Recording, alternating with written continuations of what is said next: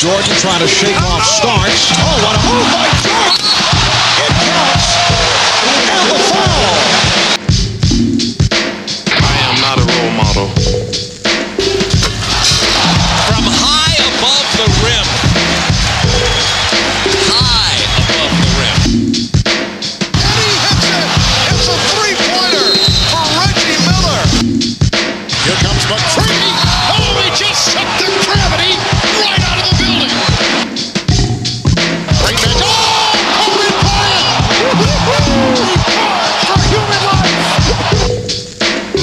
Sitting here, I supposed to be the franchise player, and we're in here talking about practice.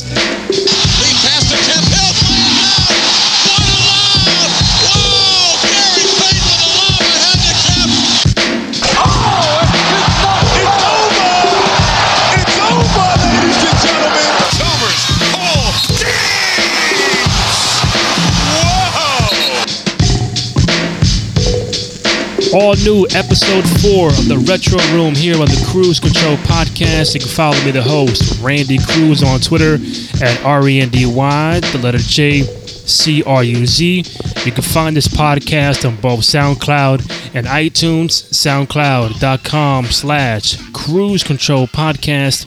Download, rate, comment, subscribe to us on iTunes. Got my man Alex Kennedy from Hoops Hype on the show today. You can follow him on Twitter at Alex Kennedy NBA.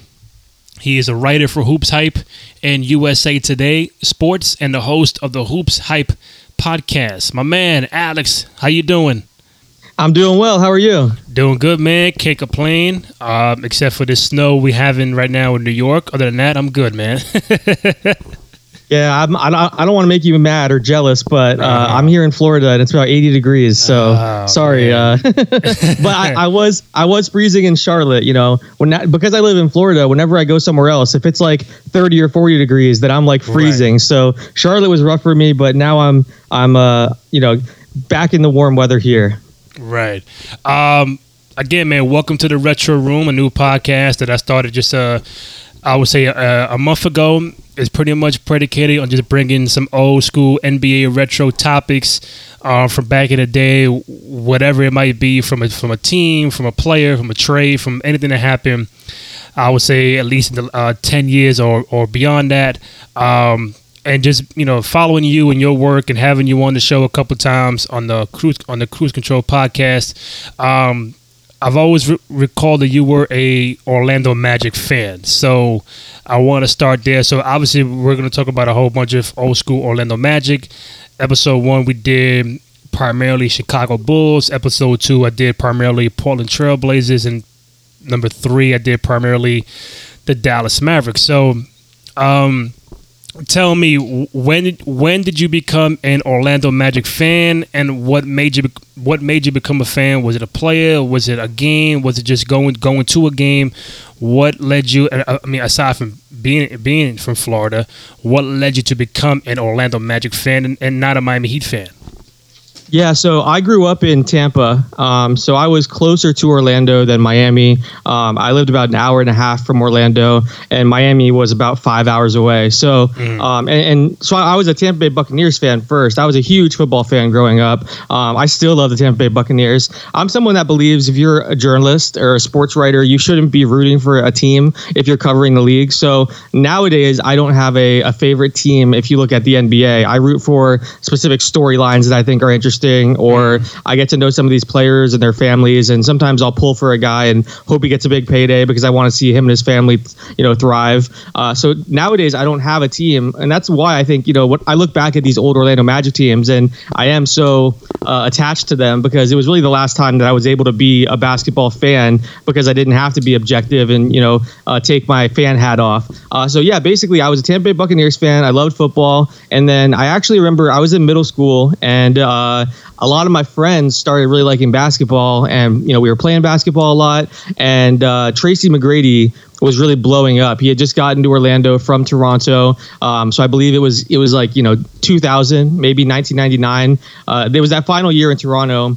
Uh, he he uh, w- was blowing up, and then comes to Orlando, and there was just so much excitement in Orlando at the time because you look at that team. You know, obviously, you know Shaq and Penny and them, they had been in Orlando, but then they had, you know, the Magic didn't really have much success uh, for, for a bit there. They were struggling. Then all of a sudden, you get Tracy McGrady to come, Grant Hill comes. There were rumors that they could possibly bring in, you know, Tim Duncan. So there was a lot of excitement surrounding Orlando at the time. Again, it was the closest team to me. They were an hour and a half away. Um, and T Mac was the main reason, though. I remember I had T Mac everything. I had T Mac shirts. I had the shoes. Uh, I was I was a huge McGrady fan. Um, you know, there were a lot of Kobe T Mac debates back then, and uh, I would get in, I would, I'd be the guy yelling for T Mac. You know, just being biased and, and arguing for him.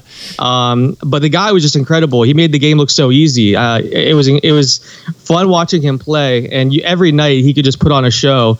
Um, so those teams, I mean, obviously they didn't have a ton of success when you look at the playoffs. Everyone always brings that up with T Mac, you know. So I didn't get to see a championship or even a deep postseason run, but I would say that's when I really fell in love with the game, and I was rooting for the Magic. But then I also started rooting for players around the NBA at that time too. You know, there were a lot. I fell in love with a lot of players back then. You know, that's when I'm like, okay, now I'm a big time NBA fan. Let me uh, watch the you know nationally televised game today. So I start watching you know other guys as well, and by then too, you know, Kobe Bryant, Vince Carter, Allen Iverson, uh, Paul Pierce, Tim Duncan. Ray Allen, Kevin Garnett. There's others that I'm falling in love with as well and Right. watching them play. But T Mac was really the first guy where I was like, okay, I'm a huge fan. Um, so before your time of being a Magic fan, which is uh, I would say '99, 2000, I wasn't a fan of the Magic per se, but I was a fan of you know Penny Hardaway, Shaq, and that era, and that was to me the heyday of the '90s with that team, and of course Jordan, the Bulls, the Knicks, uh, Indiana, Miami. So that era was, was pretty much pretty much stacked, and I, I would think I'll be you know failing myself if I don't bring up that era because that era is a bunch of what ifs, man. With the Magic, uh, a lot of ups, a lot of downs. And coming in as an expansion team in the late 80s and becoming this really good to great team in the mid 90s. Uh, a lot of conference finals appearances, uh, NBA finals in 1995. Shaq becoming one of the most dominant players in NBA history. He got to be on the all-time 50, 50 greatest players list with you know just just playing five years. Penny Hardaway became a phenomenon with the way he played, and he reminisced. Um, no, he he kind of reminded people of how Magic played. Tall, Yeah. tall, lengthy, lengthy point guard. Um, his sneakers were a phenomenon. The uniforms were a phenomenon. But it was always a what if where, and I'll start here. And again, I know it's before your time, but I know you've heard stories and kind of caught up on it. But when when Shaq got there, he wanted the team to draft Penny Hardaway. Initially, they did not. They they went they went with Chris Webber, and Right. then Golden State picked up Penny Hardaway. Then we have a trade with for Penny and, and C Webb. I'm asking you, in hindsight, in retrospect, seeing how the the, the, the the franchise went forward, could you like how would it have been with Shaq and C Webb? and like Penny, I think at the time, Tim Hardaway, Mullin, Sprewell, as opposed to what we got with the trade with C Webb going to Golden State and Penny Hardaway going to Orlando. How do you think those teams would have fared up?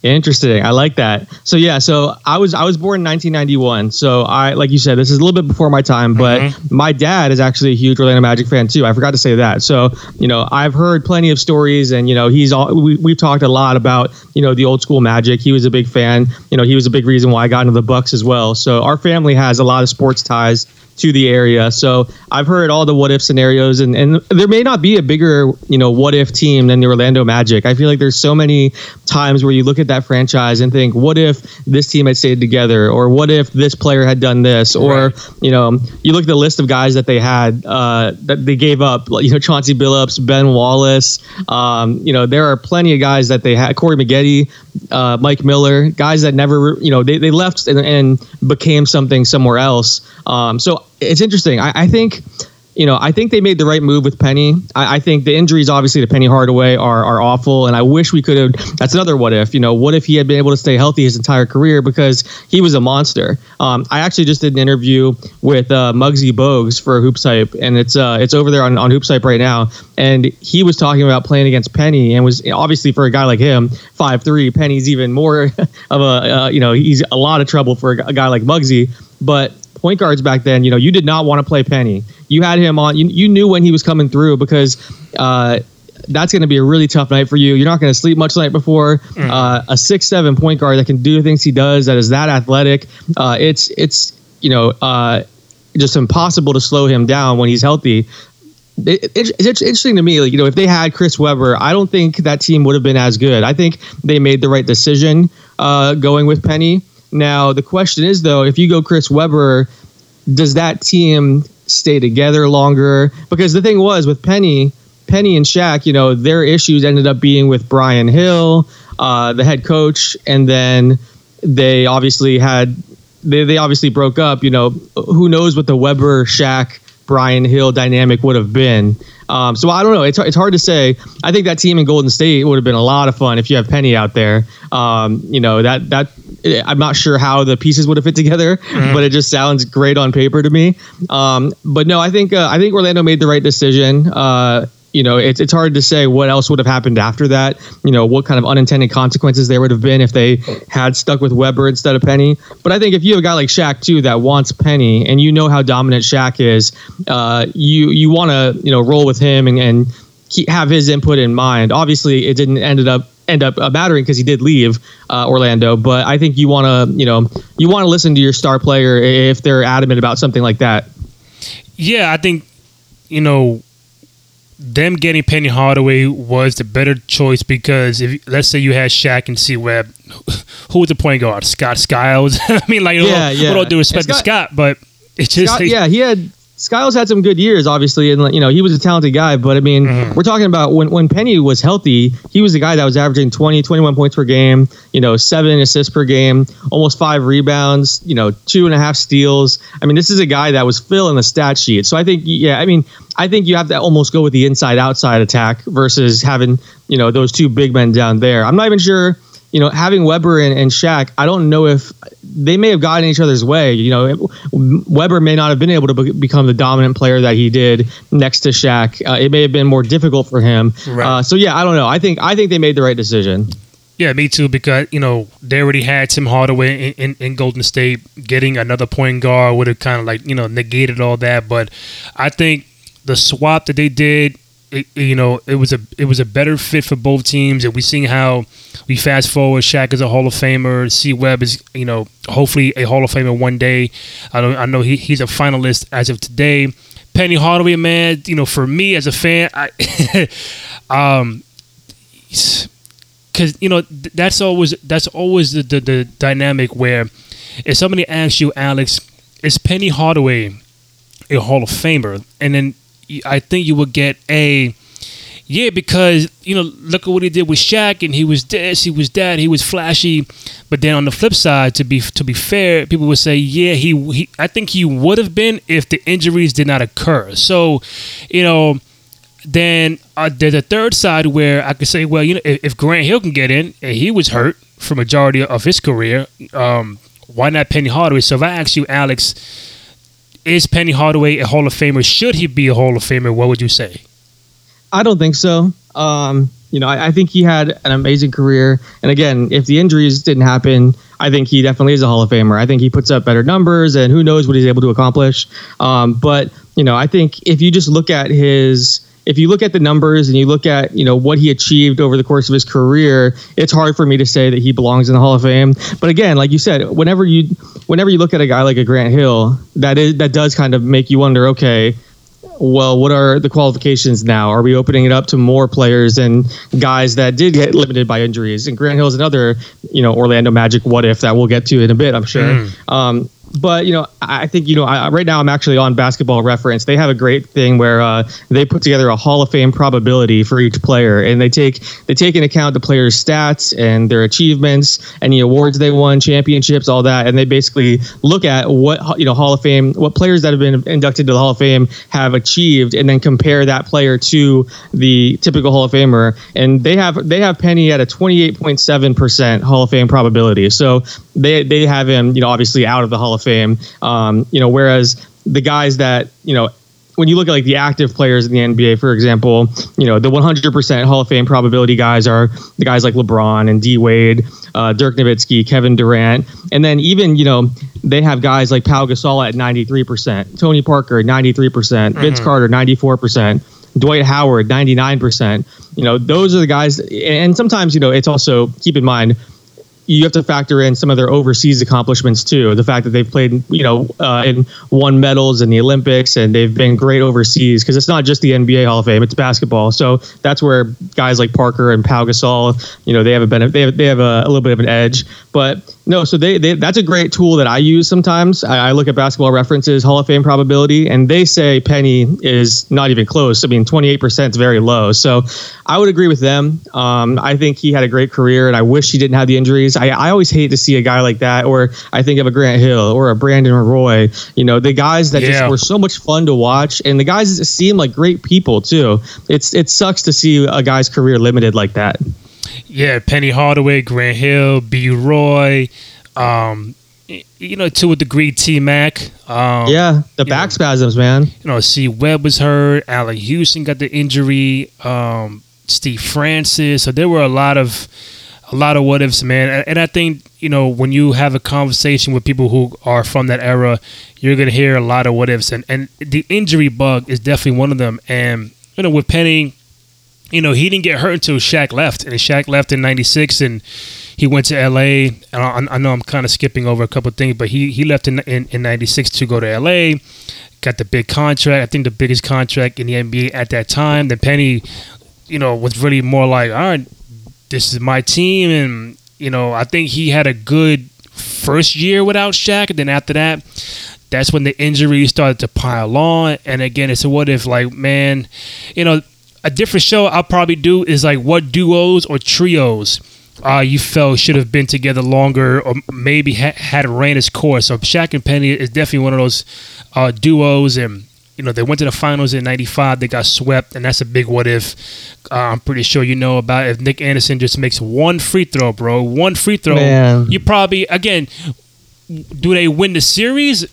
We don't know, but at that time, you can go up one zip and had the had the momentum, and uh, but them to, to for them to get swept and them being at the time where it was it was going to be their their league. You know, Jordan retired. He came back in '95. They they um, took out Jordan in round two, and everybody like, man, the Magic may, might be the team of the future, and and then they get back in '96. They get swept again uh, in the conference finals to Chicago.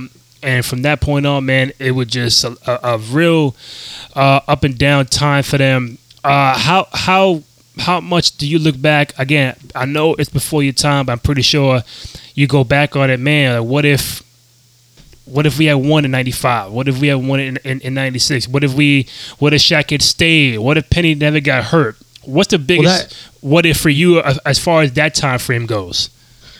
Well, I think Shaq staying is the big one. Uh, but it's interesting, you know. So being around this team, so I still live near Orlando. I live, uh, I live about an hour from Orlando, and I cover the league out of Orlando. So whenever I'm doing my articles for Hoops Hype or I'm working, you know, I'm going to Magic games and then staying in a visiting locker room, basically. So I see every team when they come through Orlando. So I'm a national writer, but I'm based out of Orlando. So Nick Anderson is still, you know, a guy that is uh, associated with the Magic. He's a community ambassador and works with the team. So I've gotten to know Nick and I've seen him a ton, and I feel so bad for the guy because that situation. I mean, it definitely haunts him. It's it's and it's one thing if if it was Shaq that had you know had the opportunity to make those free throws, or it was Penny Hardaway or someone else, I think maybe it's a little bit different because then you could say, okay, well, there's all these other things that they did that kind of defined them and who they were. But because Nick didn't, you know, he wasn't the big name and didn't have this superstar career. He had a great career. Don't get me wrong.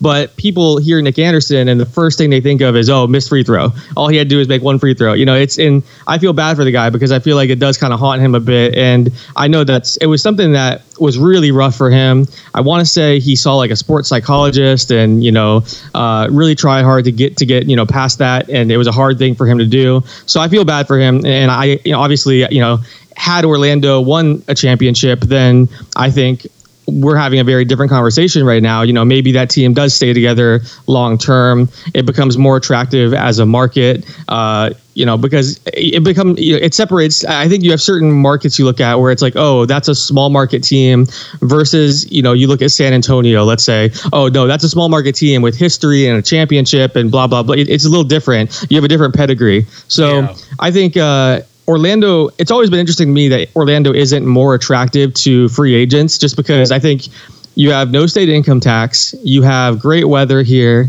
you have um, you know there, there's a there's a lot to like. They, now they have a new arena uh, with the Amway, eh, you know, with Amway. They, they have there's so many things in Orlando that I think if people were open minded or if players are open minded, they would look at it. You can, see- you know, your money goes a long way here. If you live, you know, if you want to go to LA, if you pull a Shaq and do the, uh, you know, or, Orlando to LA, or what Dwight Howard did, Orlando to LA, you know, you're losing so much money just because you're you're giving up, you know, from from the, the tax standpoint, from a you know living expenses standpoint. So it's interesting. Um, but the big one for me is Shaq leaving. I think that had a huge impact on uh, on the city. Fans were kind of devastated, and it took a while for the Magic to kind of bounce back from that because fans, you know, they thought, okay, we have the best player in the NBA, or you know, one the most dominant player in the NBA, mm-hmm. and then all of a sudden he just bolts. And I think also it kind of led. I think it led if Shaq doesn't leave, then other players may not have that same uh, seed planted in their head. I think some players like Tracy McGrady, when he got disgruntled, oh, okay, I can't have my success in Orlando. I can't be as big as I want to be. I need to go somewhere else. Uh, you have the same thing happen with Dwight Howard later on. Oh, I need to be in a bigger market. I think it kind of set a precedent of sorts where it became, oh, okay, you start your career in Orlando, you build yourself up, and you become a good player, a star. Everyone knows you. But then to take that next level in your career, you have to go to a bigger market. So it kind of set that precedent. So Shaq leaving is a big one for me. There are a lot of things that were done that you know people talk about to this day. You know how the Orlando Sentinel and some you know other outlets in the area treated Shaq and the situation. Uh, and look back on that stuff and and you know they they get very upset because there were a lot of things that were you know there were a lot of mistakes made, but uh, you know who knows what would have happened otherwise. If if Shaq stays, who knows you know what that team looks like, what this the city looks like. I mean, it, uh, there's there's always unintended consequences and butterfly effect type stuff. So who knows? But Shaq leaving is probably the biggest one to me. Let me ask you this: In hindsight, when when the Lakers traded Shaq in uh, 04 after the 04 finals, um, would you have wanted? Would you wanted? Would you rather have the Lakers trade Shaq to go back to Orlando and not the Heat, or do you think um, him going to Miami was a better? I mean, I, I have no idea if Orlando was even trying to get him or made a deal. I have no idea. But would you, you know, knowing how he left on, on those terms, there's an opportunity to go back again, not not not on his terms. Um, but would you have preferred LA trading him to tr- trading him back to Orlando or not Miami? Well, so that would have been 2004, 2005. So that that Magic team, you know, you have uh, a rookie Dwight Howard. That was actually the first year that I covered the Orlando Magic. Uh, so that was my first time. So for people who don't know, uh, I was 14 years old. I sent a press credential or a request to the Orlando Magic for a press credential, and they said, "Yeah, you know, you can come cover a game. You have to bring a chaperone," which was embarrassing as hell. uh, I, I brought I brought my dad to the games with me, and I was able to go cover the Magic for the first time. And this is where I was still a fan. I mean, at 14 years old, I'm basically a fan with the credential. Let's be honest. So Right. I'm in, I'm in the locker room and stuff like that. I'm experiencing the team for the first time.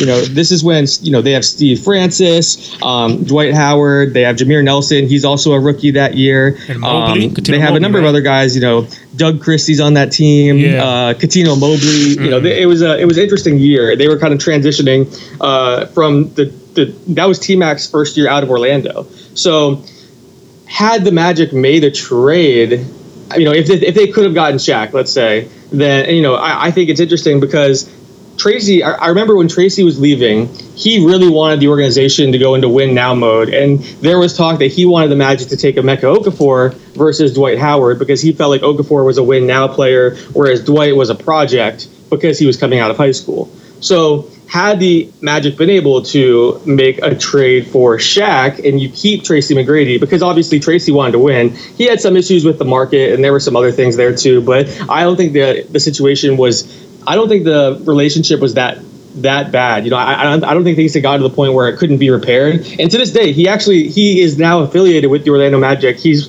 uh, an assistant to the CEO of the team, so he has a role within the Orlando Magic to this day. Uh, and he still lives, he ha, you know, has a home in the area. Um, you know, for people who don't know, T Mac is from uh, Auburndale, so he's from the area. So he's always kind of had his ties to Orlando and always will. So I think the interesting thing would be okay, are you putting together a team now that has Tracy McGrady and Shaq? Uh, and then what pieces can you put around them? Obviously, the team had struggled really badly the year before. Um, you know, are you trading that number one overall pick that becomes Dwight Howard? Uh, for a guy like Shaq, uh, that that's kind of the deal you're looking at potentially, where you know you're not going to get Dwight, but you do end up with you know T Mac, you have uh, Shaq. So I mean, obviously that as a fan that would have been a lot of fun i would have been really interested um, you know i'm not sure what kind of talent they would have had around uh, those guys you know because Right. the year before that core you know the most productive players on that team were you know t-mac put the team on his back and then you had DeShawn Stevenson Juwan howard Tyronn Lue, uh, Gordan Giricek. i mean they were they weren't a good team they really weren't um, and so that, that was another reason why T-Mac was frustrated. But you know, a T-Mac Shaq duo would be so much fun, uh, and it would have been even more interesting too because we had we had heard the T-Mac Kobe debate so long. So now you have Shaq going from Kobe to T-Mac. So now we would have seen what T-Mac could do with a guy like Shaq.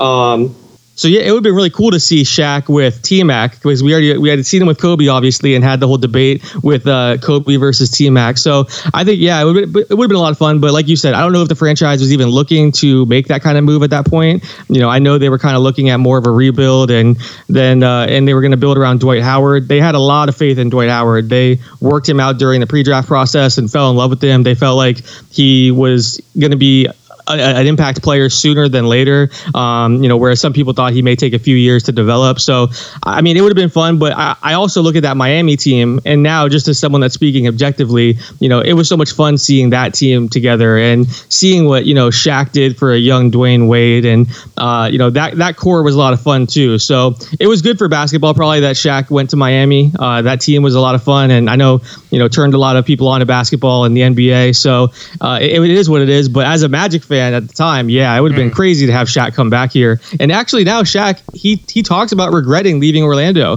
He's he's weighed in on the Anthony Davis situation, and uh, he said you know he should stay in New Orleans. He should just try to get stars to come play with him. Take as much money as you can. Stay in your own market. Um, so now it's funny, you know, having with hindsight, he now looks and says he shouldn't have left Orlando ever. That he should have stayed there his whole career. Uh, so it's interesting now to see kind of uh, Shaq and uh, look back on on his uh, his experiences and say he wishes he had stayed with the Magic. So being a Magic fan during that time when he got traded to Miami and then he won, uh, he brought Miami a chip in 06 and also D Wade. Uh, did it bother you that he was a champion with Miami and not the Orlando Magic? No, not really. Uh, see, I wasn't, you know, I didn't, I didn't view Miami as a as a rival, to be honest. Um, and I didn't really look at Shaq that, that way. You know, it, it wasn't like, but it was just because I was so young. I think whenever Shaq left, it mm-hmm. wasn't like, oh, that's the star that left us. Again, you know, I fell in love with the team in 1998, 1999, 2000. Right. You know, that was when I was about 10 years old, nine years old. So, you know, I was more of a T Mac fan. I would say more than anything, it hurt to see guy, you know, a guy like T Mac go to Houston and have all this success with with Yao Ming. When I'm thinking, man, what would T Mac and Dwight Howard been able to do together? You know what I mean? Like that was kind of the what if for me. Uh, and then you know, watching him score, you know, the the 13 points and uh, you know. You know, I remember watching him score 13 points in 33 seconds uh, with the Houston Rockets, and just wishing he was still in Orlando. So I would say that that was the big thing for me watching T Mac uh, and seeing him elsewhere in a different jersey. That was what it felt weird to me, not necessarily seeing Shaq that way. Um, you know, you mentioned Shaq, Kobe, and T Mac. Um, when T Mac was drafted by Toronto in '97 with the number nine pick. Um, I'm pretty hoping. I'm hoping that some don't know this story. You probably do.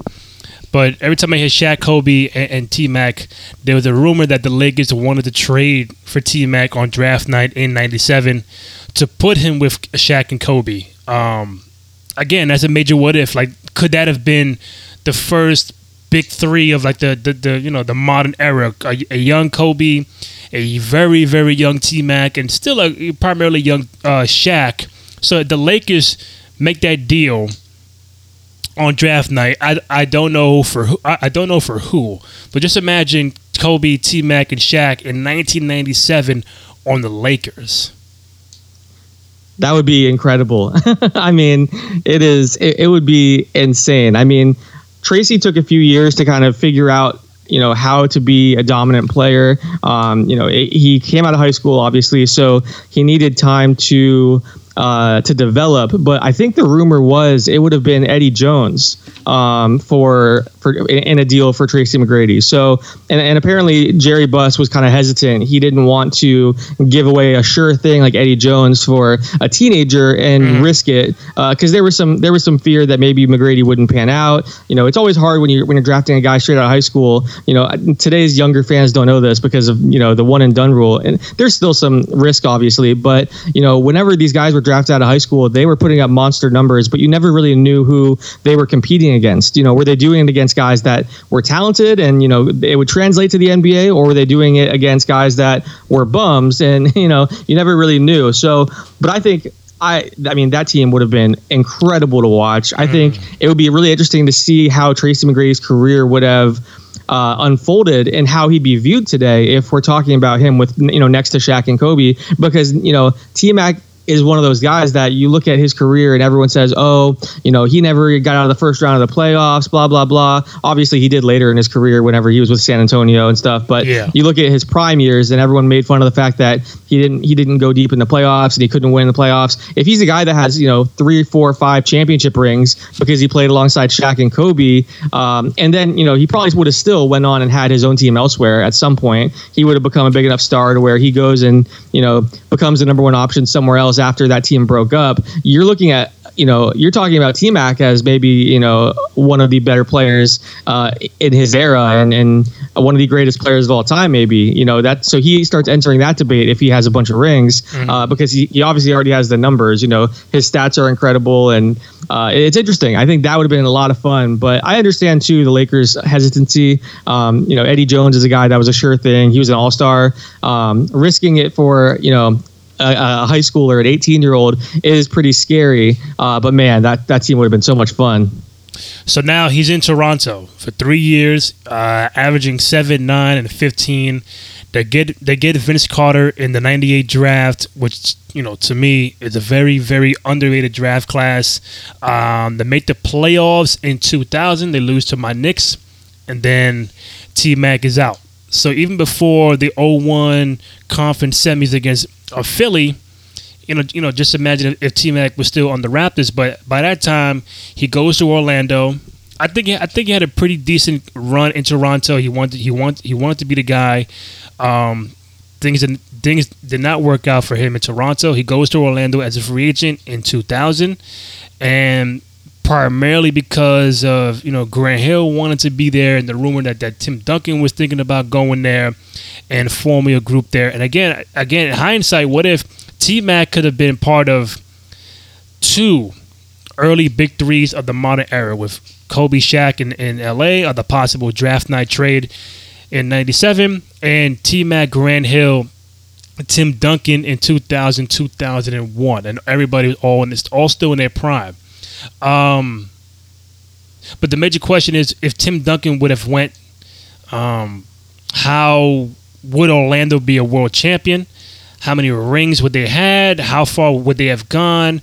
Plus the fact if Grant Hill does not get hurt um I felt pre- I, I felt pretty bad for T Mac that he was there and he was pretty much by himself. It wasn't no Grant Hill, it wasn't Tim Duncan. It was Bo Outlaw, Daryl Armstrong, and DeClercq. And um, I mean, it was just a, a sad thing to watch. But again, I gotta ask you, man. If Grant Hill was there healthy, if Tim Duncan leaves the San Antonio Spurs to go to Orlando to play with Grant Hill and T Mac, how do you think? How do you think they they they, they would have done?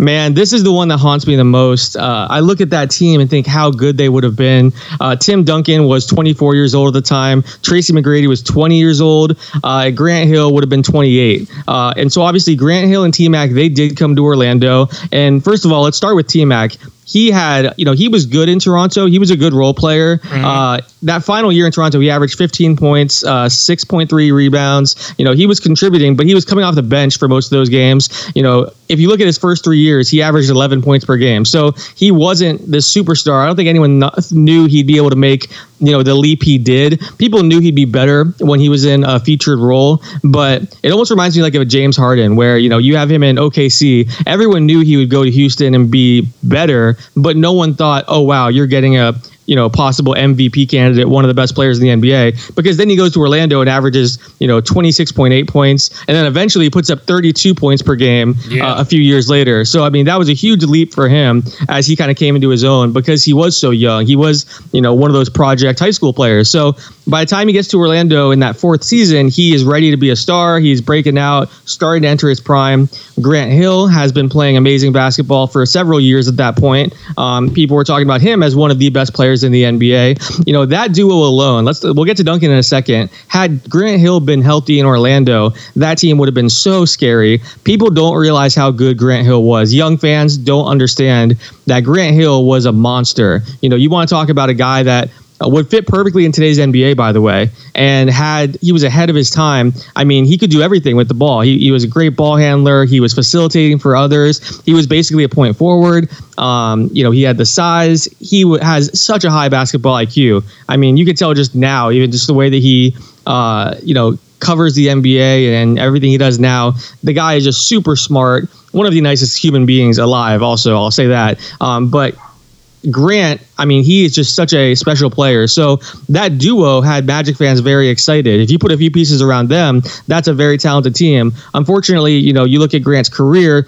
he only played, I want to say, 200 something games in Orlando out of a possible uh, what is it 700 800 i don't even know but he he only you know the most games he ever played in a season with orlando uh, was 67 uh, and if you look back, you know, he had a four game season, a 14 game season, a 29 game season, a zero game season. There were a lot of years there where he was just on the bench. And the hard thing, too, was, you know, it, it wasn't like it was it was dragged out over so many years. There were so many things that went wrong. He had the injury, then he had a surgery, then a complication, then another complication. It was just all everyone was always waiting for him to come back. And then right. when he did play, there were glimpses of brilliance, which made it even harder for the fans because then it was like, oh man, what could we, you know?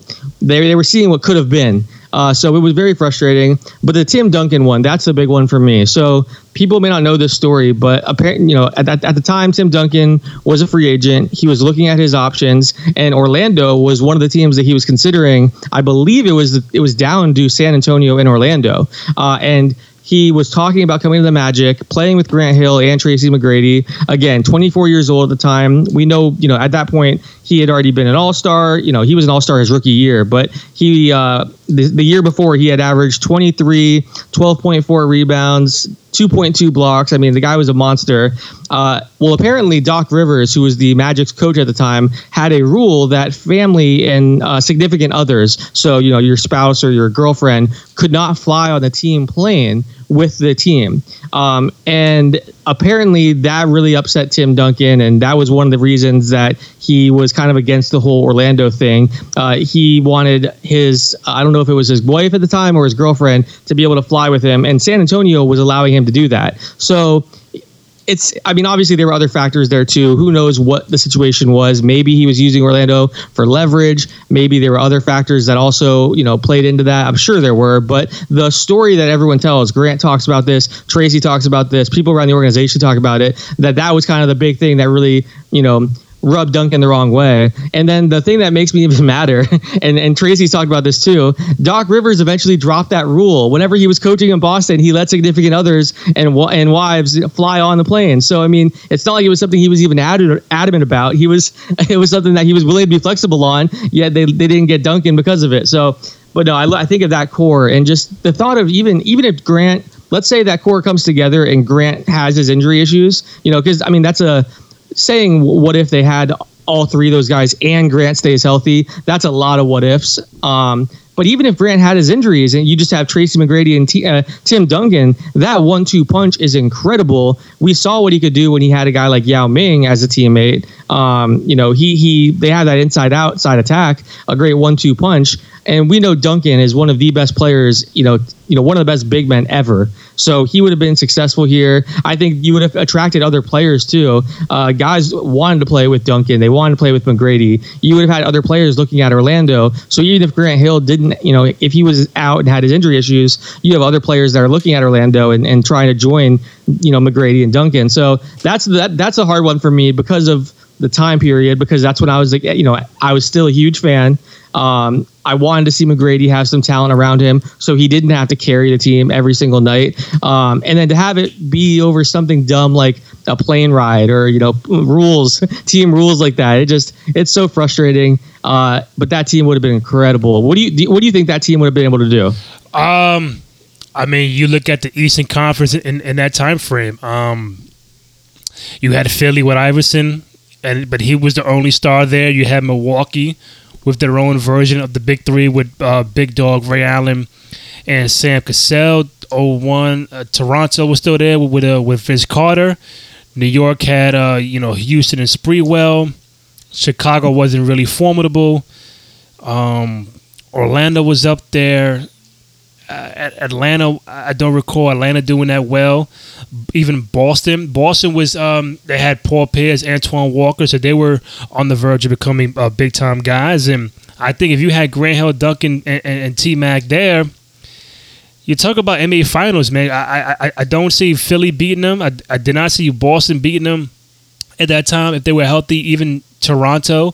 So I think I think they could have won at least one title. You know, it could have been them in San Antonio in 03. Like, would you if the if the New Jersey Nets, you know, could make the NBA Finals back to back years, you know, with J Kidd, Vince, um, RJ, and Kenyon, just imagine going up against T Mac, Grant Hill, and, and, and Duncan in like the Right. finals. Like, you, you, you don't think Orlando can beat New Jersey? And again, and again, Jersey was there twice. Uh, I totally forgot about them. They made the the, the trade with uh, for Marbury and J Kidd, but again, those three are healthy. I mean, at least one title, in my opinion. No, I agree, and I mean, and you have some talent around them too. Mike Miller, he was a rookie that year, so that would have been Mike Miller's first year. A lot of people forget, you know, Mike Miller, he, he was real good early in his career, and he was there in Orlando for three years. So you had Mike Miller, um, you know, you had uh, you had some decent role players on that team. Uh, Daryl Armstrong was still there, um, you know, and he was a guy that was putting up, you know, 15 and seven, playing really good defense. Um, and then you know the guys like the Bo Outlaws, uh, Pat Garrity's, the the hustle type players that Yeah. filled their role. I mean, so you you would have had you know some a little bit of talent, some role players around that trio as well. I, I think you know what what would have happened is you're you're looking at. Uh, Basically, I, I think you would have had Orlando in the East and then LA out West, and that could have become a really interesting rivalry where you're, where we're taking it to the next level now, where it's like, okay, the Shaq Kobe, uh, or I'm sorry, I'm sorry, the T Mac Kobe debate becomes even more intense. The Duncan Shaq debate, you know, it, it becomes Orlando versus LA in the finals probably multiple times. I mean, I think that team, uh, even if, even if, like I said, even if Grant Hill isn't playing uh, and had, you know, is still injured, Duncan, we know what he can do. Obviously, he's the most consistent superstar we've seen, uh, and, and T Mac is just on another level and would would benefit so much from playing with a guy like Duncan. I think that team would have been, and they would have made multiple NBA Finals runs, and I think maybe even won multiple rings. I want to break down a couple of things because I know we just talked a whole bunch of stuff. Um, real quick, T Mac, yes, he did go to Orlando, but he had a max offer from the Miami Heat. Um, at the Oh time. yeah, and and also again, I forgot about my, I forgot about Miami at the time. Had uh, Alonzo, Mashburn, Tim Hardaway, so that'd be another team to go up against. But um, he got a max offer from Miami. They you know they try to wine and dine him. So at the time they had Zoe, uh, Anthony Mason, Bruce Bowen, um, Tim Hardaway was there, so a, a nice little squad. Um, also, I, I guess he was considering Chicago, or Chicago was also interested in T Mac. So, um, what do you think? Imagine, imagine T Mac in Miami and not Orlando, or imagine T Mac in Chicago and not uh, Orlando, or Miami. How do you think he would have done? Man, that's interesting. Well, first of all, let me start by saying this. Have you heard the story of how the Miami Heat offered him that contract? It's a it's an amazing story. Uh, so basically, uh, they they brought they brought him down on a private jet. They flew him to Alonzo Mourning's house. Uh, they had drinks. They hung out. You know, Alonzo Mourning was was courting him, recruiting him. Pat Riley obviously was there and, and was a part of that as well. They're making their pitch. Uh, so they're hanging out at at Alonzo's house, and then um, a speedboat pulled up. And then this is all, by the way, from Brian Windhorst. Brian Windhorst has told this story before, and we wrote about it on HoopsHype. Um, so the speedboat pulls up, and then Zoe says, "Hey, let's go for a ride. Let's get in my speedboat." They go 80 miles an hour across Biscayne Bay. They go by the arena, looking at downtown Miami, and then they pull up to my, to Pat Riley's house on a speedboat. Riley stands there, you know, pulls out something from behind his back, and it's a max contract offer. Uh, and that's how they presented it to Tracy McGrady, which I think is the most baller contract offer in the history of the NBA. Going to hang out with Zoe, taking a speedboat, looking around Biscayne Bay, going around the arena, seeing downtown Miami, and then here's a hundred million dollar contract offer that you could sign. I mean, they Pat Riley is a showman. He knows what he's doing when he's trying to when he's selling free agents and trying to pitch free agents. Uh, and I, I love that story. But so I look at it, it would have been really really interesting to see T Mac in Miami or in Chicago. But I also you know I I, I can't. I think obviously Miami would have had a ton of success. You know, it would have been it would have been really interesting, and I think the leap that we're, we were talking about Tracy making from Toronto to Orlando, you know, putting up 26 points per game, then eventually 32.1 points mm. per game, that would have happened elsewhere. I do believe that. I think he was a talented enough player where it doesn't matter what situation he was in, he was going to break out and become one of the best scorers in the NBA. Now, I I do wonder, you know, if he had other teammates that were taking some, some touches away, maybe the numbers aren't the exact same, but he would have been, you know, very effective. I wonder, you know, would I have fallen in love with basketball the same way? You know, where would I be today? This is me being selfish and making it about me. Sorry, but uh, you know, T Mac was he had such a big impact on on my fandom. And again, you know, when you're in sixth grade or fifth grade or whatever it was, and uh, you know, you're buying the shoes and buying the shirts, and you know, T Mac was kind of the reason I fell in love with basketball and watched every Magic game initially and became a big fan. You know, if he's not in Orlando, if he, you know, let's say he stays in Toronto, or you know, which he has said, he has said, by the way, just like kind of Shaq said, he wished he had stayed in, in Orlando. Uh, Shaq or, or Tracy has said that he wishes he had stayed in, his, in Toronto his entire career um, with his cousin Vince, which is really interesting too. Um, that's another what if. But no, I mean, I think uh, you know Orlando didn't really have any kind of star. Maybe they still signed Grant Hill, who knows? But obviously he would have been injured. You know, I don't think I would have been going nuts and falling in love with the Magic uh, because of Pat Garrity and uh, and Bo Outlaw and what those guys were doing. So I don't know. I mean, we'd be having maybe we're not even having this conversation right now if Tracy does end up in Orlando. I don't know if I'm even covering the NBA. I, I honestly don't know because that was he he played such a big role in me falling in love with the sport and then eventually wanting to do something related to basketball and, and you know become a NBA writer. So I, I don't know, man. Um, but I think he would have done really well in Chicago. He would have done really well in Miami. Those teams could have been really scary. Miami was one that we forgot when we were kind of going through the East teams. That would have been a, a very good team, especially you know. I I think whenever you put T Mac on one of those teams, because he was such a good player, but then also so flashy, entertaining, and had respect of his peers, you have to also wonder what moves would have come after that. Because I think he's the kind of guy that attracts talent to Orlando. I mean, there's a reason Grant Hill wanted to come play with him. There's a reason Duncan considered Orlando so seriously. You know, you look at Miami, Chicago, some of their teams that were showing interest in T Mac. You know, what other stars could they have attracted if they had a McGrady on the roster? That's interesting too. Um, yeah, man. I, I, I just, um, you know, that time, that era, you know, a lot of things that happened in 2001, 02 could have changed the course of what we are, you know, of, of what we see now in 20, 2018, 2019. And, you know, would Duncan have won five championships in Orlando as opposed to San Antonio? Would T Mac have a championship as opposed to none? Would Grant Hill have a championship as opposed to none? Um, T Mac in Miami with Alonzo. You know, just a lot of questions, man. And I think I think that's the beauty of old school retro talk because you know a lot of people, a lot of fans don't know the back the backstory of why this player decided to stay or why this player wanted to leave and how much and you know how could it have changed the course of basketball? And when you look at this whole T Mac Grant Hill Duncan dynamic, you know, you know, we mentioned T Mac was averaging 15 in Toronto. You mentioned Duncan was averaging 23 and 12 uh, in that final year in San Antonio before he became a free agent. And Grant Hill, Grant Hill was still getting 25, 7, and 5. So you, you put Man. you put all three together in that time frame where it would have been the first big three of, of, of the modern era. Uh, the, the- you know, compared to what we have now. I think, man, one one of the biggest what ifs, uh, an injury, and then Doc Rivers doing whatever he did was that he thought was right back at that time. And I seen T Mac on ESPN, uh, you know, a while ago when they, they told him that story, and, P- and Paul Pierce was like, "Hey man, well Doc Doc did that for us," and you see T Mac's face like, "Man, I you know I can't believe." Um, you know, j- just a major what if, and plus the fact that you know I'm looking at it now. The Magic offered Tim Duncan uh, like a six year for like 68 million.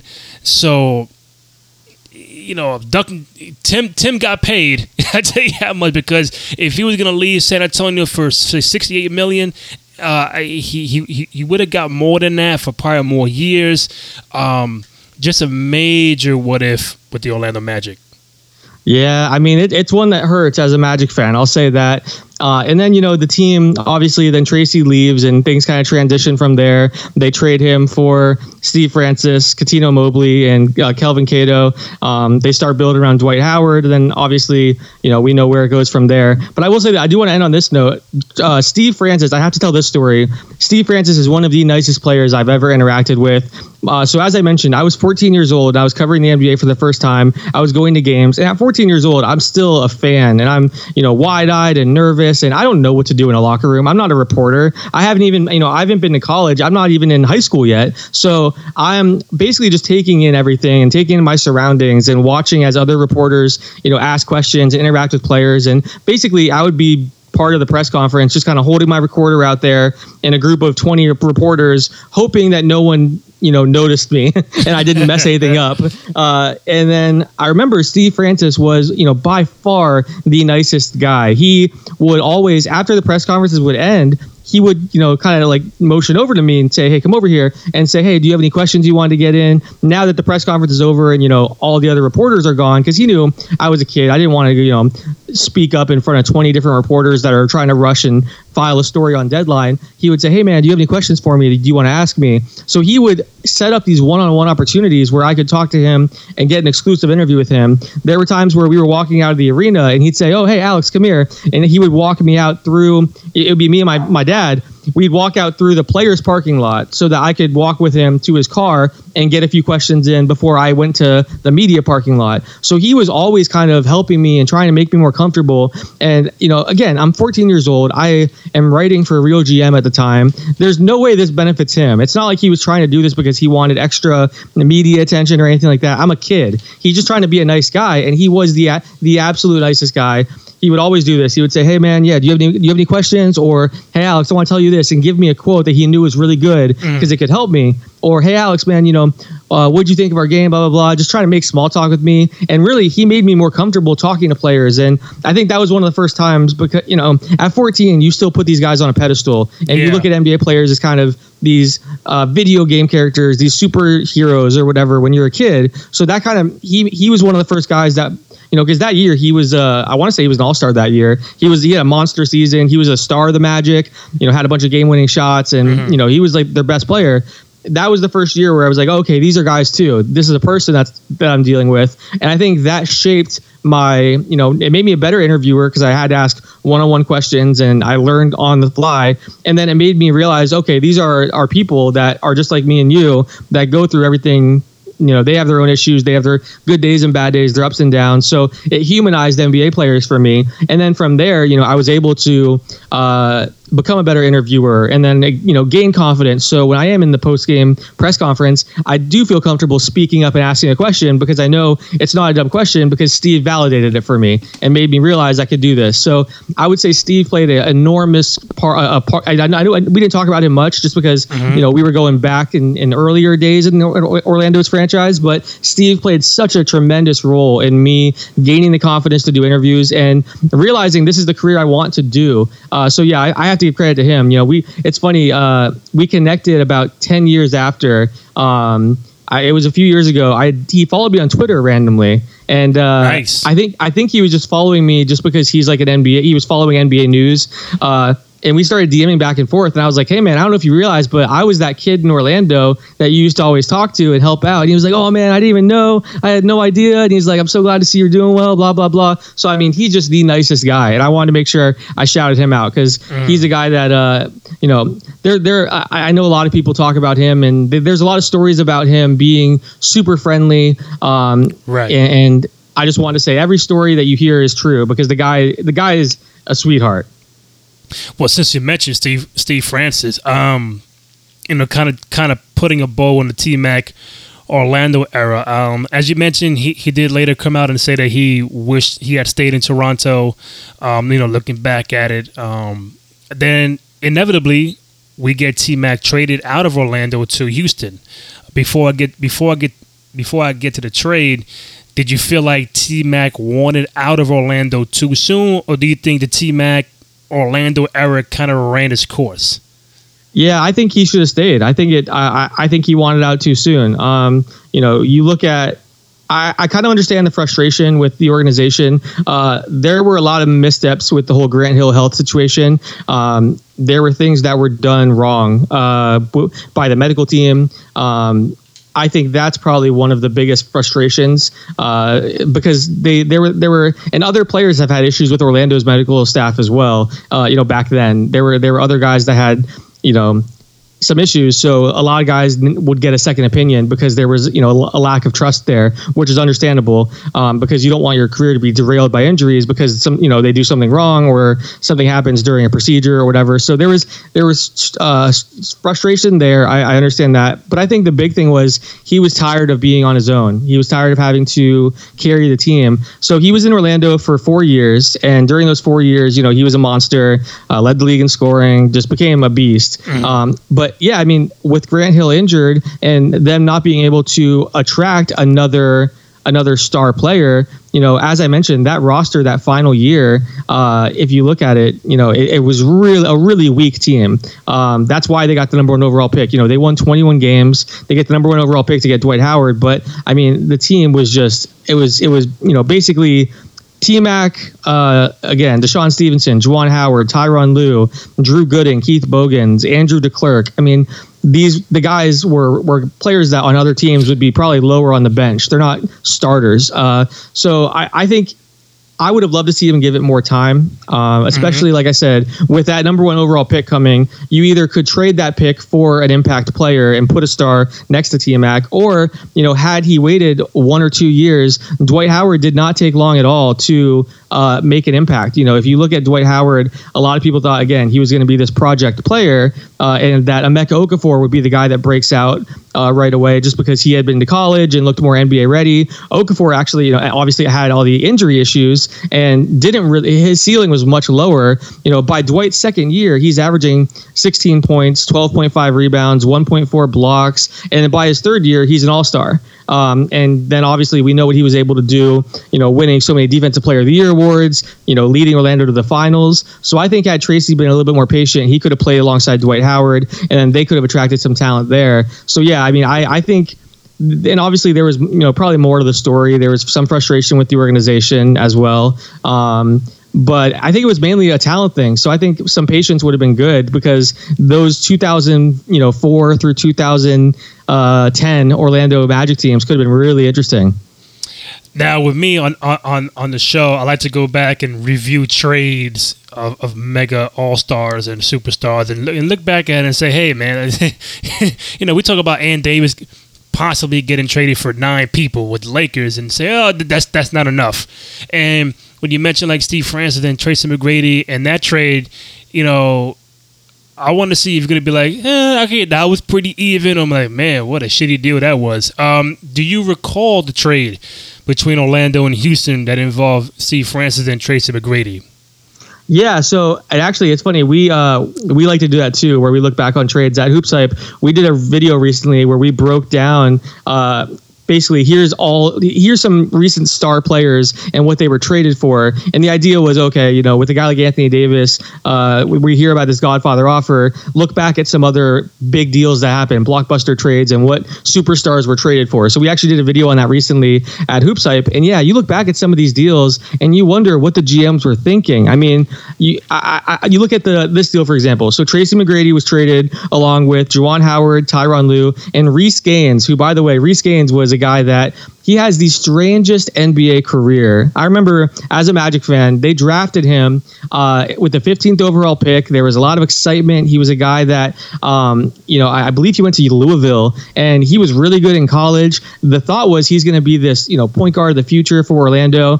He comes in and he never averaged more than 2.6 points per game. He played two, no, I'm sorry, played three years in the NBA, one in Orlando, uh, and then he went and uh, he got traded to Houston in this trade, and then has two seasons in Milwaukee and then played two, so total 71 games total in his career and then you never hear from him again just a really weird career for a guy i mean a, a number number 15 overall pick yeah. you would think you know he gets some more opportunities but the guy just did nothing so i don't know i mean he was traded as a rookie so i think that's what i'm sorry he was in his second year when he was traded so i mean maybe that's why there wasn't a first round pick included in the deal because they were including Reece Gaines and he still had potential at the time. That's the thought, maybe. But yeah, I mean, it's surprising to me that uh, that Orlando didn't get any picks back. Um, they didn't get, uh, you know, they they they got back Kelvin Cato, Steve Francis, Cuttino Mobley. I think the idea was let's bring in Francis and Mobley. They were a great duo in Houston,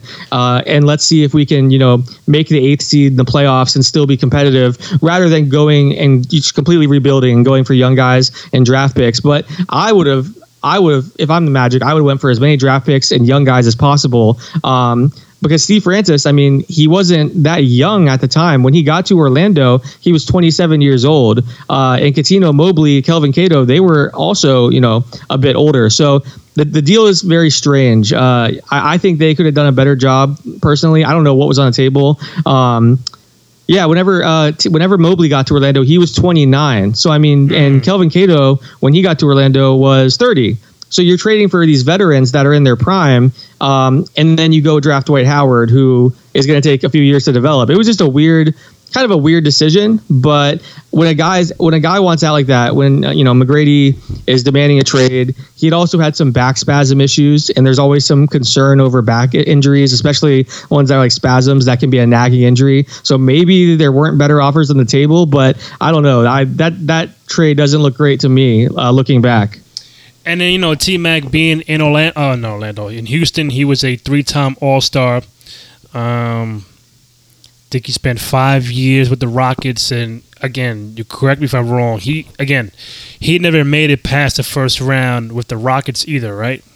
Right. I think the only time in his career, yeah, he never he never made it past the first round with the Rockets. I think the only time he made it past the first round was that final season in uh, San Antonio, where he was on their NBA Finals roster. Mm-hmm. He didn't play. I don't think he played for them. And well, actually, no, I could be wrong there. Maybe he did play one or two games. Um, let me look at his postseason numbers. Um, if you look back, let's see this because yeah, he never made it past the first round. Orlando never made it past the first round in uh, in Houston. So he he played six games for San Antonio in 2012, 2013. Mm. It was a total of 31 minutes. So that's where people look at it, and they they some people still say, oh, well, that doesn't really count. You know, he played garbage time minutes. And actually, if you look, he didn't score a single point during mm. those minutes either. So he played 31 minutes, didn't Damn. score a single point. Uh, he had eight rebounds and seven assists, um, and that was the uh, 2000. That was the 2012. Uh, 2013 San Antonio team, and they played against uh, Miami. They lost the NBA Finals uh, in Game Seven to Miami. But I remember being there at media day uh, or not media day, but at you know the the NBA Finals media availability, interviewing Tracy McGrady, and you know he was saying, look, you know I know I'm not really a contributor. People can say this doesn't count, but I don't care. I'm in the NBA Finals. I'm happy. Uh, he signed with he signed with them at the end of the season, so Yeah. he wasn't he wasn't with them that entire year. He didn't play a single regular season game for San Antonio that year, but he signed for the playoff run. And uh, yeah, I mean he didn't play. He was a guy that was mainly on the bench, but uh, he did he did end up being able to say that he was in the NBA Finals and made it out of the first round. It was just in a in a role where he was on the end of the bench, so kind of weird. Did the 03 first round against uh, Detroit up 3 1 bother you when they lost that Oh. series?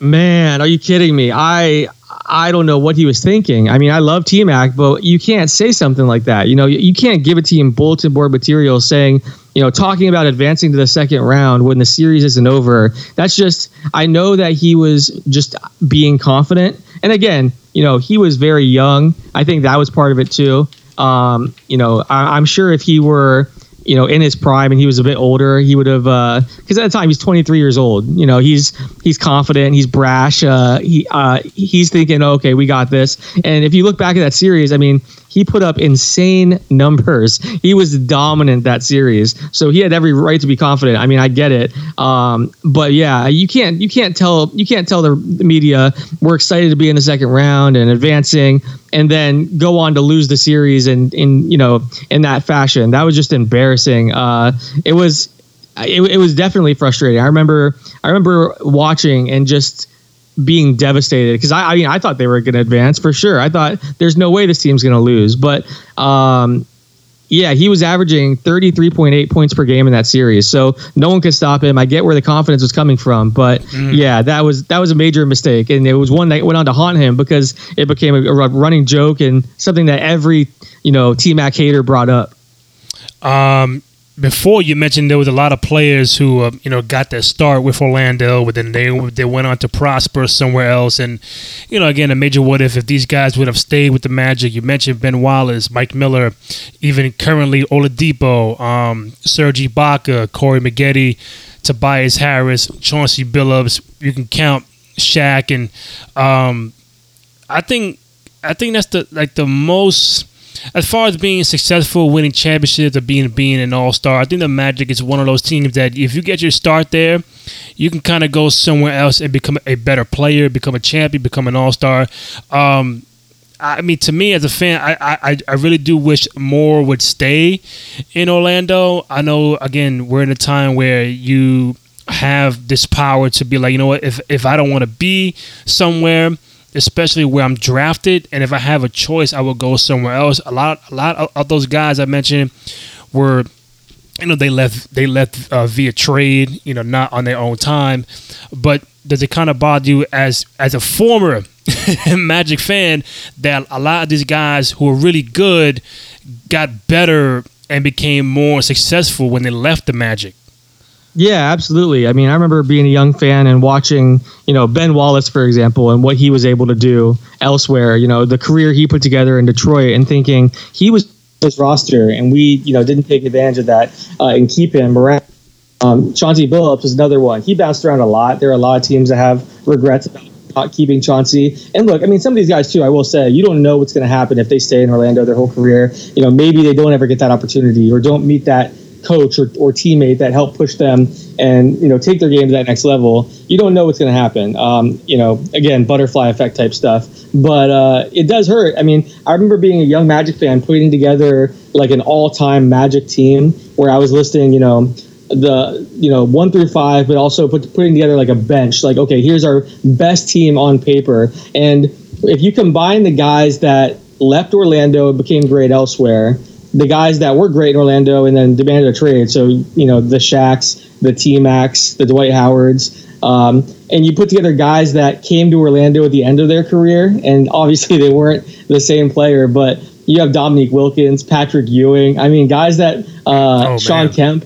You Wow. have guys that came to Orlando obviously at that point they were not the same player at all. I mean, they were they were a shell of themselves. But on paper, that team looks ridiculous. Uh, and yeah, I remember doing that as a, as a young Magic fan. It is frustrating. That's the worst thing to see. Whenever you think, oh wow, we had that guy. We had the ability to develop him, and you know he could be a superstar with our team. Instead, he goes and becomes that somewhere else. It hurts even worse whenever you don't get anything back for the player. So I know, for example, Magic fans, they look at this current Magic team, and, and again, I still, I'm in Orlando still, so I, I hear from Magic fans all the time, and I understand their frustration currently. When you look at this team today, you know, Victor Oladipo is a, is a, a superstar now in Indiana. They traded him for uh, half a season of Serge Ibaka, um, and they uh, you, you, look at some of the other pieces they've, they've moved. Tobias Harris, they traded him for Ersan Ilyasova and Brandon Jennings. Um, they had Mo Harkless, who they traded for a second round pick that was basically a fake pick.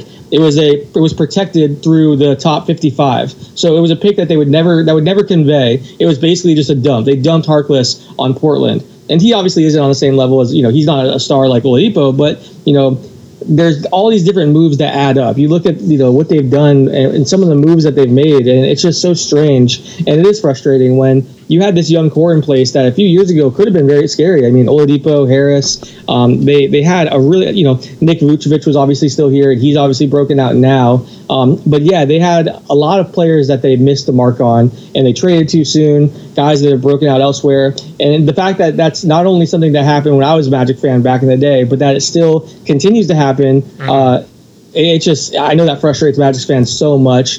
Um, I do think one thing I will say, it's good for Orlando that the uh, the way that the NBA is moving and the way players kind of view things now, it's good for markets like Orlando. I think back in the day, you if you if you wanted to be in movies and you wanted to have your own businesses and you wanted to you know really take advantage of off court stuff, you had to be in a big market like Los Angeles or New York. Now I think with social media, uh, the world is smaller. You can be a superstar and you know have your off court endeavors and still be, you know, and be in Orlando. When Kevin Durant was in Oklahoma City, he had the most endorsements of any player in the NBA. You have guys like Damian Lillard in Portland. Um, you have Giannis Antetokounmpo in Milwaukee. You know, they are. Giannis is the leading vote getter in the All Star game. Um, you have guys that get these endorsements. You can be, you can. I think now we're at the point where you can transcend market. It doesn't matter where you're at. If you have the the game the charisma, the personality, you know, you're going to get noticed and you don't need to go to, you know, one of three or four teams to, to be the face of the league. Um, and I think that's something that is going to benefit Orlando and small markets going forward because players are realizing that now. And now it's all just about, okay, when I'm a free agent, which organization is going to, where am I going to be the happiest and where am I going to be able to win? Where can I compete for championships? So I think right. that's something that you're seeing now too. Um, now, I mean, obviously Los Angeles, they're, they're going to have an advantage because they have tons of money and guys are from LA and it's a nice market. The, you know, there's there's advantages that and they have the history. The Knicks, you can make the same case for. You know, they obviously have so much history, and putting on that jersey means something. So they, I mean, there's still advantages for the bigger markets, but I do think for Orlando, the trend that we're seeing, the the direction that the league is moving in, where guys can be a superstar in a small market uh, and have a lot of the same benefits and perks, I think that does help them. Do you have a favorite T Mac uh, Orlando game, Orlando moment? Let me see. So, well, I'll say this: the first game I ever went to, um, in, the first NBA game I ever went to in person was uh, LeBron James. He, I think, I want to say it was it was a Christmas Day game.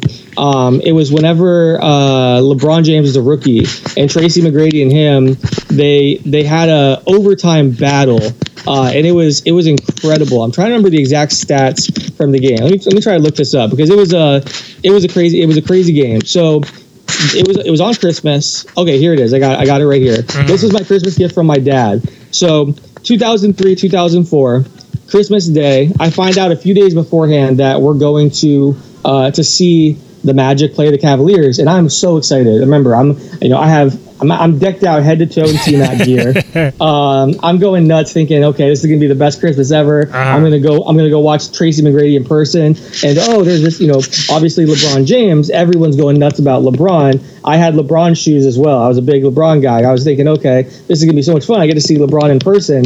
Um, and you know it was his rookie year. So I, I go to the game, um, and it was a ridiculous. It, it was insane. So T Mac puts up 41 points, 11 assists, eight rebounds. LeBron puts up 34 points and six assists, hmm. and then the Magic won in overtime. And I remember my dad was at the game telling me like, you don't understand, like you don't see these kind of superstar duels this often. It goes to overtime, and he was like, "Look, not every game's like this." Like he's trying to tell me, you know, because I was going nuts, thinking this is incredible, and he was like, "You don't understand. You just saw a classic game."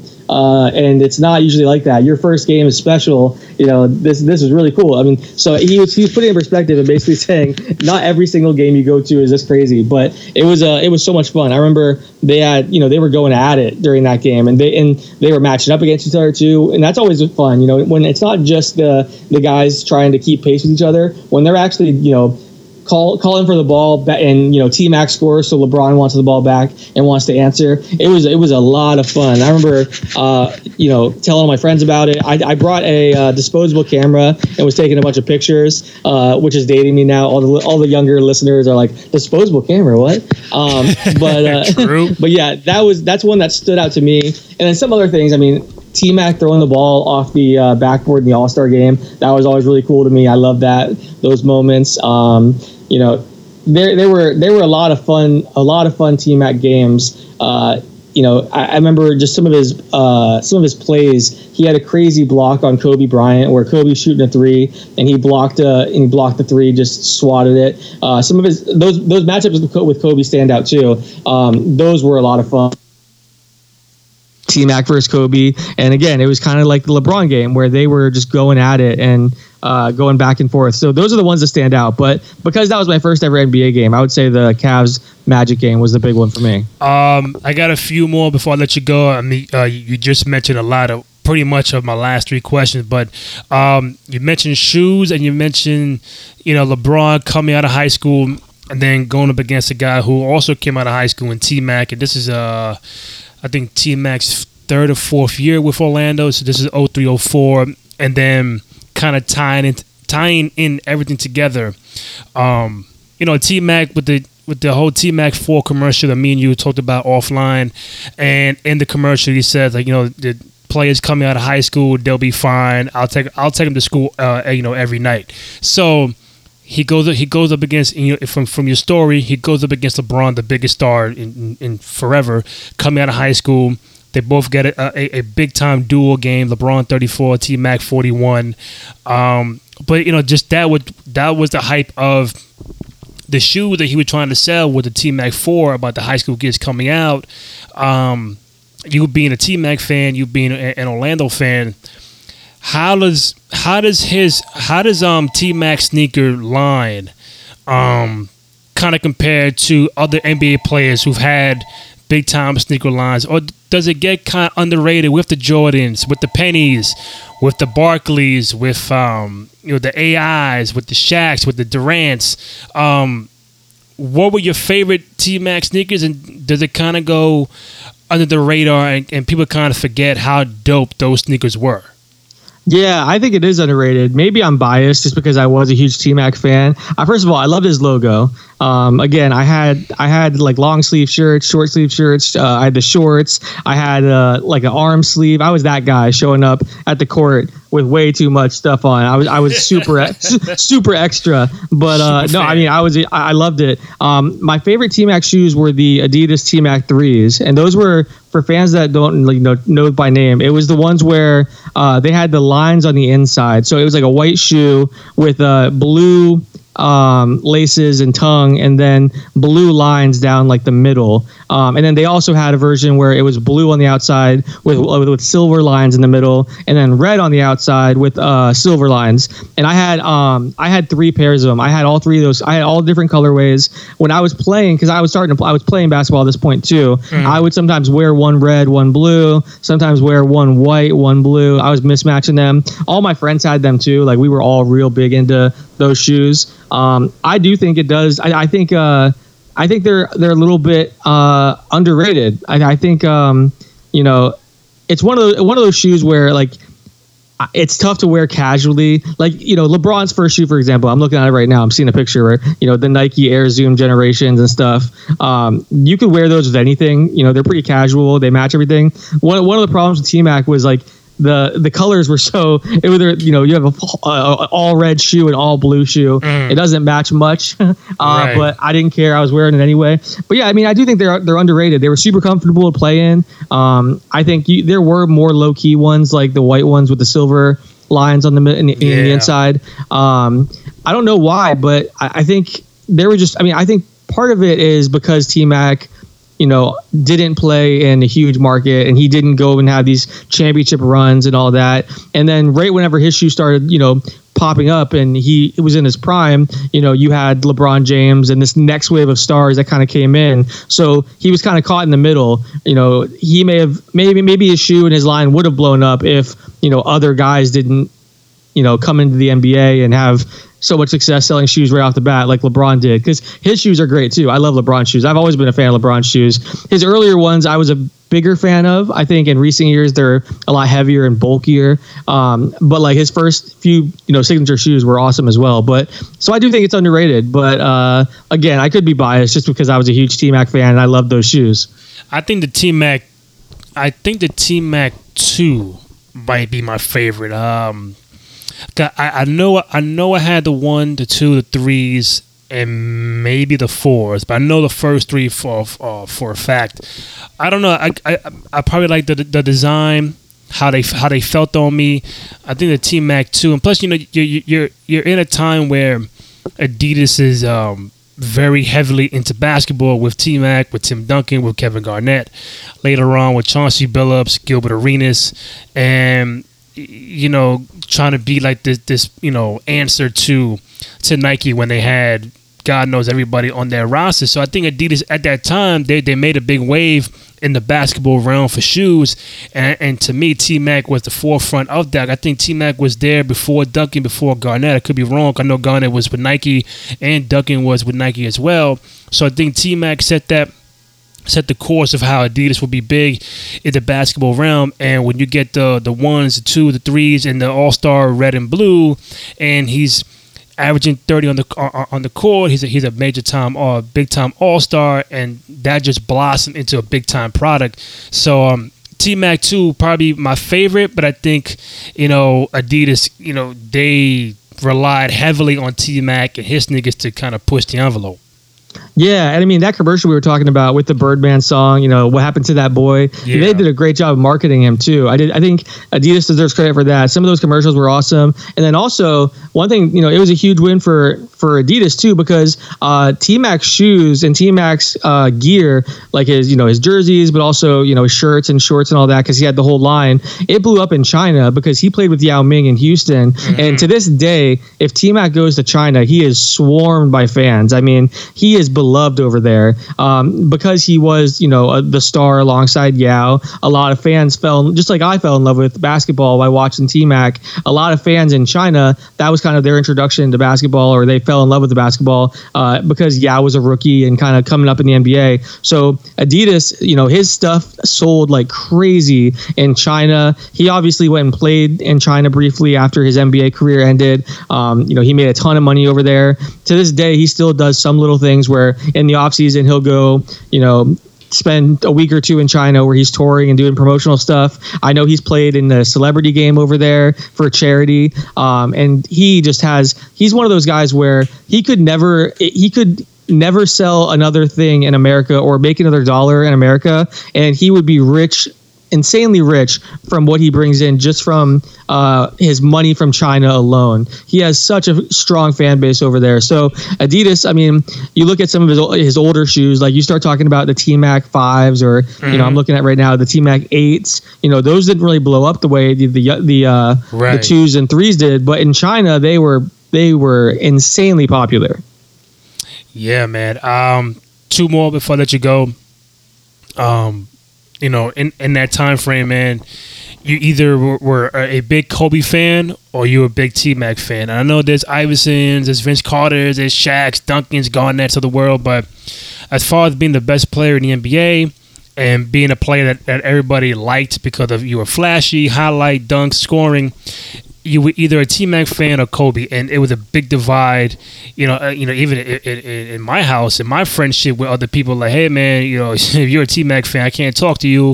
If you're a Kobe fan, I can't talk to you. But those were two great players in their prime, going at it each and every night, and um, it's, it's kind of a rivalry you might not see as much nowadays because even though T Mac and Kobe Kobe were friends off the um off the court, but on the court, man, they were dogs, man. They were animals, and they really went at it. Now you kind of get little things here and there, but not like how it was back in the day. What do you take the most out of that T Mac Kobe rivalry? What do you you know recall the the most from that rivalry? Is there a game, a moment? I think you know I, I seen T Mac make Kobe fall, then after that Kobe dunked on the on the entire Magic roster. Um, they had a great duel in L.A. I know I, I remember because T Mac had the black stripe Orlando uniform, and I think he had 38 in the uh, in, in, the game. That Kobe came back and won, but they always had great scoring battles. What do you recall the most, or what do you wish you kind of had now that that rivalry told you back then? Yeah, it was just the way the way both guys embraced it and were so intense about it was so much fun. You know, they clearly wanted to get the better of each other and they didn't back down from each other. Um, you know, I, and I think the way that they would try to top each other too is really big. You know, the fact that you know we would see them guarding each other. Like I said, nowadays, um, you know, we see some we see some games where two stars play each other, and you know, yeah, they're they're on the court at the same time. They're both putting up great numbers, but they're not guarding each other. You have a uh, you know defensive specialist on them or whatever. But no, we saw T Mac and Kobe. You know, you know they were they were squaring up. They were guarding each other. The year that stands out to me was probably 2002, 2003. That season. Uh, Kobe was 24.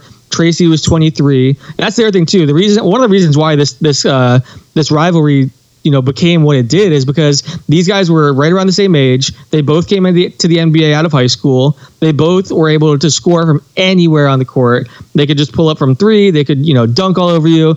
Um, they were super exciting players to watch, uh, and they were right around the same age too. But that 2002 3 03 season. Uh, Kobe ends up averaging 30 points. Tracy ends up averaging 32.1. So I mean, these these guys are both averaging over 30 points per game, and that that wasn't it. I mean, they were filling the stat sheet elsewhere too. I mean, uh, T Mac put up 32 points, 6.5 rebounds, 5.5 assists, 1.7 steals. And then Kobe puts up 30 points, uh, 6.9 rebounds, 5.9 assists, 2.2 steals. So both guys were just filling the stat sheet, scoring over 30 points per game. Um, anytime those guys are playing each other, and because uh, because it was a you know uh, we had Kobe in the West and T Mac in the East, we didn't get a ton of matchups either. That was part of it too. You know, if they had been in the same division, you're seeing them play each other an awful lot. But because they were in different conferences, you know the the matchups were few and far between. So it became an event. You almost had to watch it. It was must see TV whenever these guys played. Um, and again, and there were so many debates too about who would you want in your team. You know, who would you start a team around? Now I think when people look back, they may think that sounds silly because we know Kobe won so many championships, and you know his his peak run when he was at his prime. You know, his peak lasted much longer than T Mac's. You know, T Mac you know, fell off quicker than Kobe did. And part of that was the back injury. Part of that was, you know, his game kind of taking a hit a little bit. Um, so it sounds crazy now to say T Mac or Kobe, but back in the day, that was a legitimate debate. Like like you were saying, you know, people would get intense about it. I remember uh, being on like message boards at that time. That was another way I really fell in love with the NBA is posting on message boards uh, with fans, and it was a huge debate. Uh, and just I, I, think that says a lot about T Mac and his career. The fact that there was you know a good two, three, four year run there where it was a it was it was, a toss up and it was an actual argument. Uh, whether he was better or than Kobe or not, I mean that says a lot. Um, and also, I mean that's where also you would all you would hear, oh well, he's never even won in the playoffs, blah blah blah. That's where that came up a lot because Kobe obviously had his rings, uh, and and whereas T Mac didn't even get out of the first round. So that was mentioned a lot. But it was just a fun rivalry. It was so fun watching those guys go up against each other. Uh, it's it was recently. Uh, I think it was the Jump on ESPN. They had an interview where Kobe and Shaq, or I'm sorry, Kobe and T Mac sat down together and and talked about their matchups and all that. Mm-hmm. Um, they were friendly off the court, but on the court it was super intense and it was a lot of fun. I think they brought the best out of each other too. Right. Um, again, man, I- think that's one of the best rivalries I've seen in, in, in, in a, quite some time, and you just kind of wish that. Again, people could say, well, you know, LeBron and Durant, but it's, it just. Um, I, I, I don't think it matches up to T Mac and Kobe. Maybe I'm just biased because I'm from that era, but um, you do get a good LeBron and Durant, and you know there's Harden out there and Curry and stuff like that. But that T Mac Kobe stuff was was was dope, was epic. Even Kobe and, and uh, AI in the early 2000s was dope. Um, but the last one I got for you before I let you go, Mr. Alex Kennedy from uh, HoopsHype. You can find him on Twitter at Alex Kennedy NBA. Um, I know I have four. Maybe I'm trying to find a fifth, but what's the all-time five in Orlando? I know it's Shaq. I know it's Penny. I know it's T Mac, and I would say Dwight Howard. Who is the fifth? Oh, so and are you saying like uh The five all-time all-time all-time five. five. like point guard, shooting guard, No, or just- or just five like all time? Five all-time best plays in the history of the Orlando Magic. Oh, okay, okay, gotcha. So, man, that's tough. Okay, so you have you have the good ones. Obviously, you have the the main ones. You said you said Shaq. Penny. You said T Mac, Penny, Dwight. yep. Okay. So then Yeah. that's tough. Let's or see. or is there a fifth? Is there a fifth that's still that's still out there and you can't really answer that? I mean, it's, it's I mean, tough. well, I would say I would say there's a big dr- a drop off. I would say. I mean, it's not it, there. There definitely is a drop off. It's not going to be someone that's on that level, Mm-hmm. but you know, Nick Anderson is someone that comes to mind. I know the fans love him. He's actually. Uh, you know he's the lead, all-time leader in games played for the Magic. So you know, a- as much as everyone wants to point to that, uh, point to his uh, his free throws that he missed. You know, he obviously did, did a ton when he was here. Um, he, and he's beloved here. Um, I look at some of the other guys that kind of stand out. Um, hmm, Grant Hill obviously he had the injury, so I wouldn't put him on there. Rashard Lewis was was someone that was really good when he was here. He helped the team go to the NBA Finals, Right. But he wasn't he wasn't uh, a superstar. I don't know. I think you have the and um we, we talked about Steve Francis obviously. Um man, that's a tough one. I know D- Darrell Armstrong is someone that is beloved by fans. Hedo Turkoglu as well. Like there's a lot of like fan favorites that come to mind that maybe, you know, I could see people putting the uh, one of their favorites on the list. But if we're talking about just most dominant uh, best players in the history. Uh, Jameer Nelson also is a, another fan favorite that some people may say belongs there.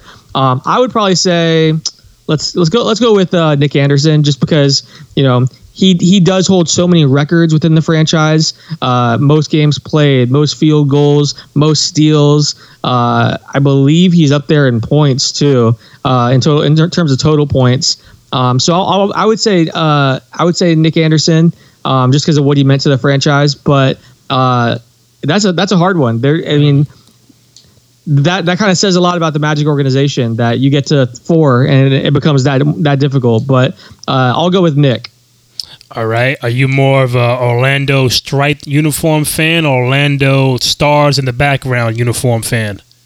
I love both of them. I, I I like the stripes on me. Like if I'm buying a jersey, I wore the stripes. I think I can pull that off. I, I think the the stars in the background, like the faded stars, were really cool. But I don't think I could pull it off. If that makes sense. So uh, it depends. Like you know, I'd rather see the stars probably. But if I'm buying a jersey and wearing it, I'm rocking the stripes. But both jerseys were so cool. I mean, they had some awesome uniforms back in the day. That was that was another thing too. I think that uh, you know those, some of those 90s and early 2000s uniforms were just so sick. And I'd, lo- I'd love to see the NBA, you know, go back to that and get some, you know, go back to some of those cool designs and see more of those throwbacks. Right, and you know, even for me, don't don't bring it back for one night or like a you know a week. I want you to bring back the old logo, the old uniform. They should. A lot of teams right now, their their older uniforms look way better than what it is right now. So like with this Orlando, Atlanta, uh, Charlotte, I know that they brought the, the the stripes back, but to me, man, though those Orlando striped uniforms with with some pennies, you get to go, man. Yeah, yeah. I agree. I want to see them. I want. I. I, I think we could do better if you look around the NBA, and look at some of the jersey designs. I want to see, I want to see some of those. You know, it, it feels like almost like teams don't want to take risks anymore. Like I think about the faded star design. I don't think we would see that today from an NBA team. So I, I want to see teams take risk. I know there's some fear; they don't want to be bashed on social media and all that. But I mean, I, go for it. I, I want to see some cool, you know, jerseys that are different. That's what I want to see. Exactly. Um, Alex, man, always a pleasure having you on the show, man. I know we, you know, took you back to memory lane with the Magic from like maybe 15, 20 years ago to, to now. Um, you've always been a supporter of me in my podcast and vice versa. You do great work for USA Today and HoopsHype on the podcast and, and how you write. Um, again, you're on Twitter at Alex Kennedy NBA. Always, always do great work, um, and always appreciate you coming on the show, man. Yeah, man. Keep up the great work. Keep doing your thing. I want to say this too. I have a, a bunch of interviews that are on HoopsHype right now. I know fans listening to this are fans of the you know 90s or even further back, you know retro NBA. Uh, I have interviews right now on the HoopsHype podcast with Kareem Abdul-Jabbar, Dave Cowens, Earl the Pearl Monroe, Sidney Moncrief, Alex English. Uh, who else did I get? Uh, Sam Perkins, Ron Harper. So I have a, a, and also some recently retired players like Bruce Bowen and Antawn Jamison. During All Star Weekend, I got a lot of interviews with former players, uh, and you can find those on HoopsHype. So be sure to check those out if you're interested in you know older NBA players and, and older NBA eras. Uh, we have a lot of that content coming out right now. Nice, man. Great job. Thank you, man. Thank you. Appreciate you, man. All right, take it easy.